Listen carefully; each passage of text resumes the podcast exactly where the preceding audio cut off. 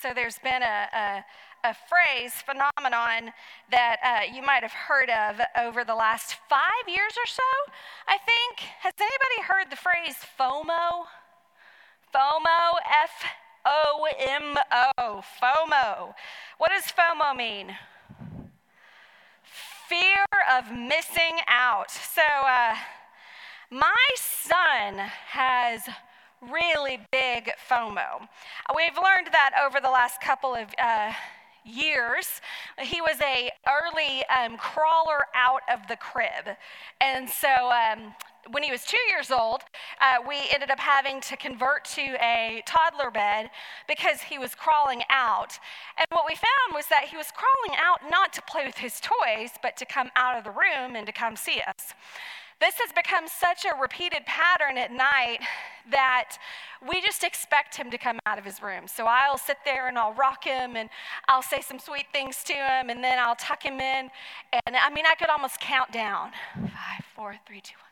Here he is, and here he comes out with his monkey and his blankie and his big old smile, like, here I am. Now, most nights, if it's a school night, it's the only time he does it. Then he'll go back in and he'll go to sleep and we're good. But on those other times when he's had too much time to sleep during the day, we can go through this routine four, or five, or six times. And last night was one of those nights because a good football game was on. We were watching LSU and Ole Miss. And um, uh, it's not teams that I particularly even care about. It was just a good football game. And we are like, James, are you ready to go? Are you ready to go night night? And he said, No, I'm watching football. And I mean, that just, isn't that the most beautiful thing you've ever heard a child say? So I was like, okay, you're watching football. But how many of you think you have a fear of missing out? Does anybody have that you're just extroverted or you just you just don't want to miss the party?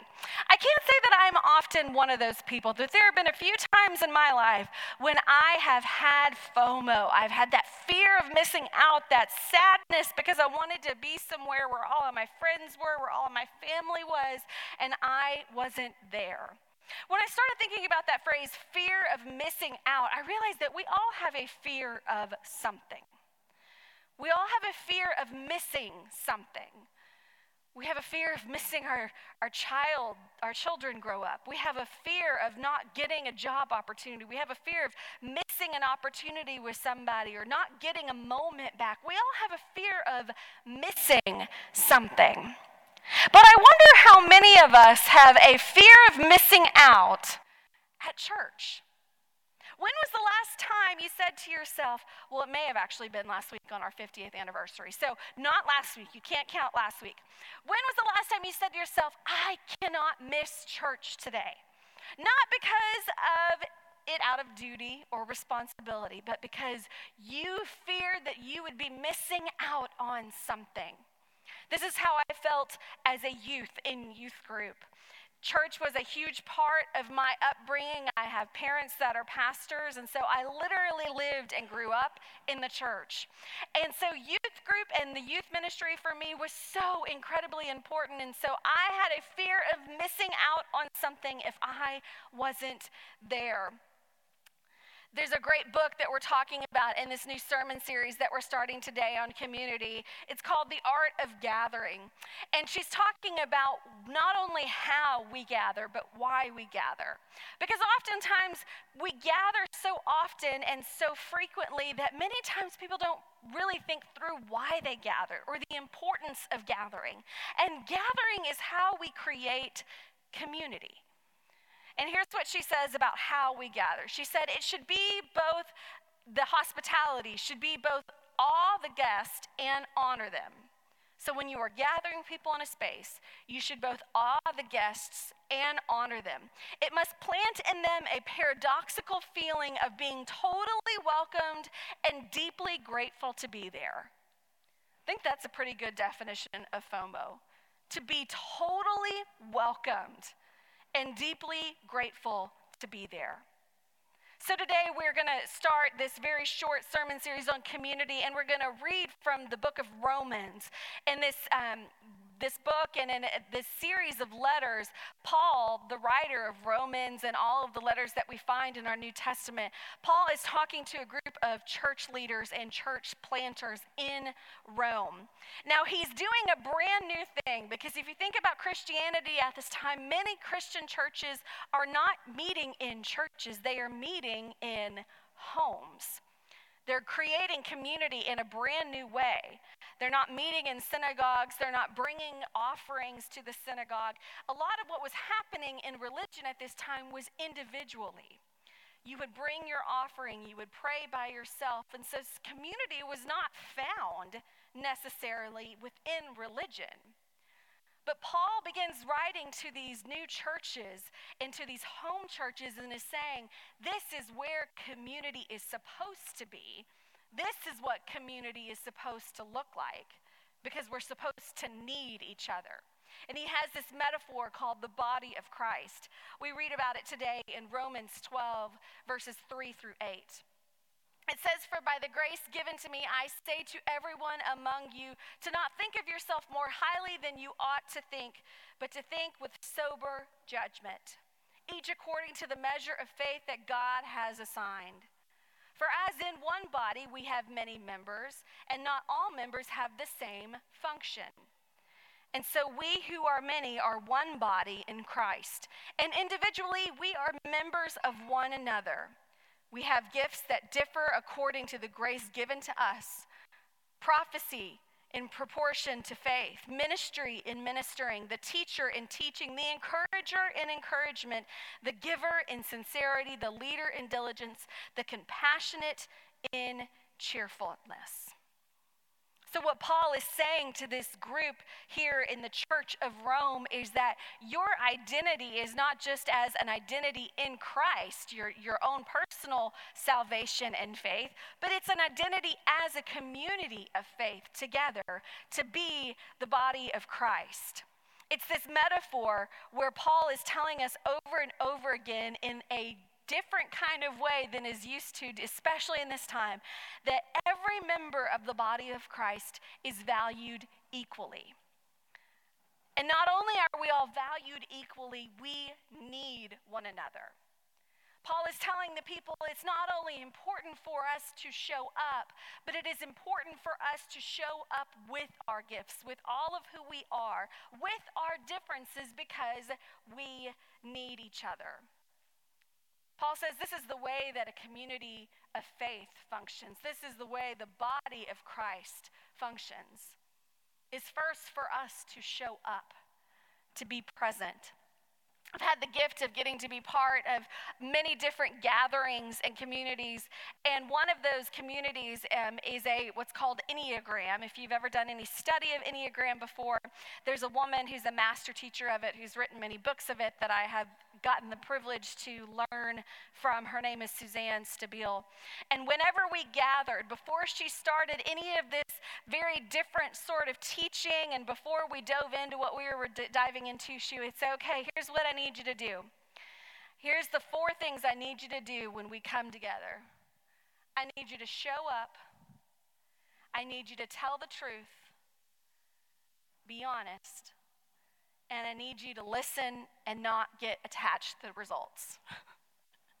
show up, tell the truth, listen, and don't get attached to the results those, all four of those, when she said that, I was like, okay, right, we're just setting the tone for what we're about to do here. And then as we started going through the day, I thought, oh, all of these are hard. There's not a single one of these that is easy, but this is what we're supposed to do as a community when we come together, when we dive deeper in our faith, when we serve our community.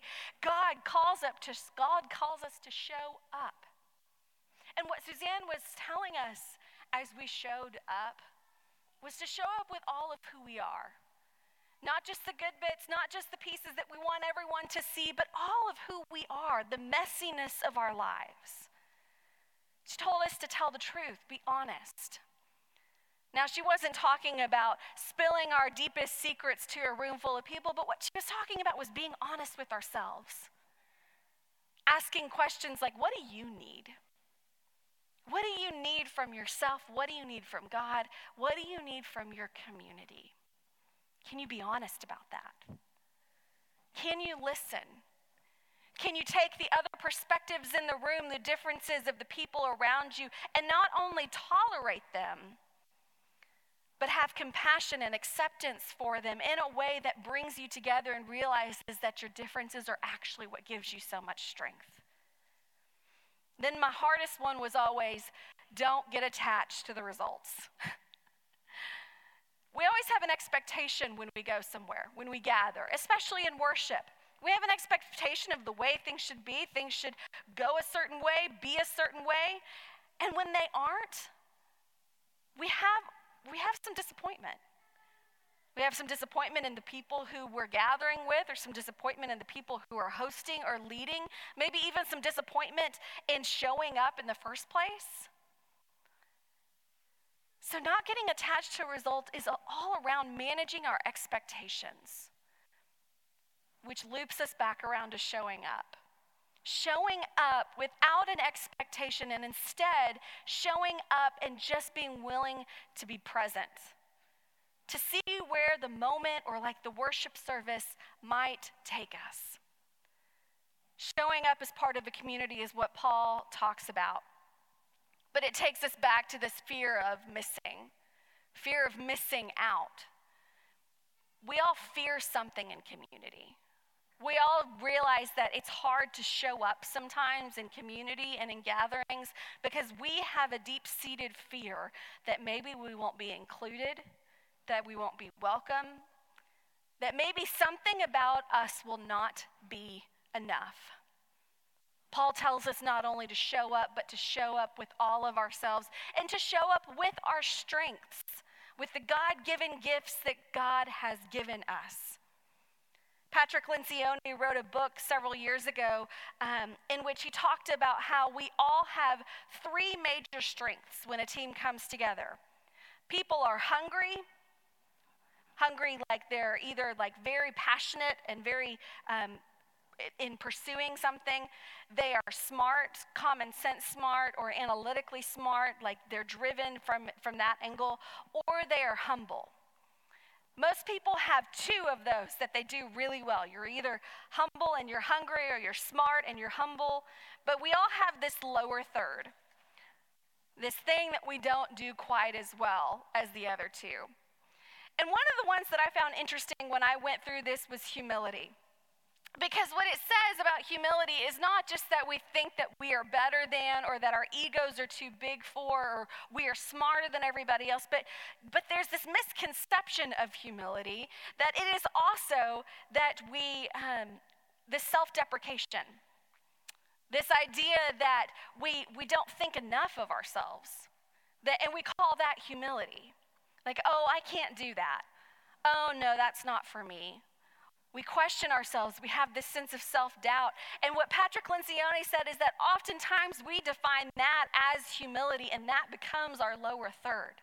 Not thinking enough of our own gifts, not thinking enough of what we bring to the table, and not seeing how it matters equally to the other parts of the team.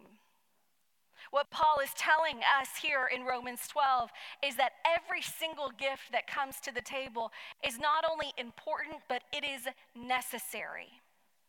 It doesn't seem like an, uh, a jaw dropping, brand new idea for us today that we need each other, but this was a brand new idea for the people of God that we need each other that we do not do faith alone, that we do not do our walk with Christ alone, that even Jesus did not walk alone.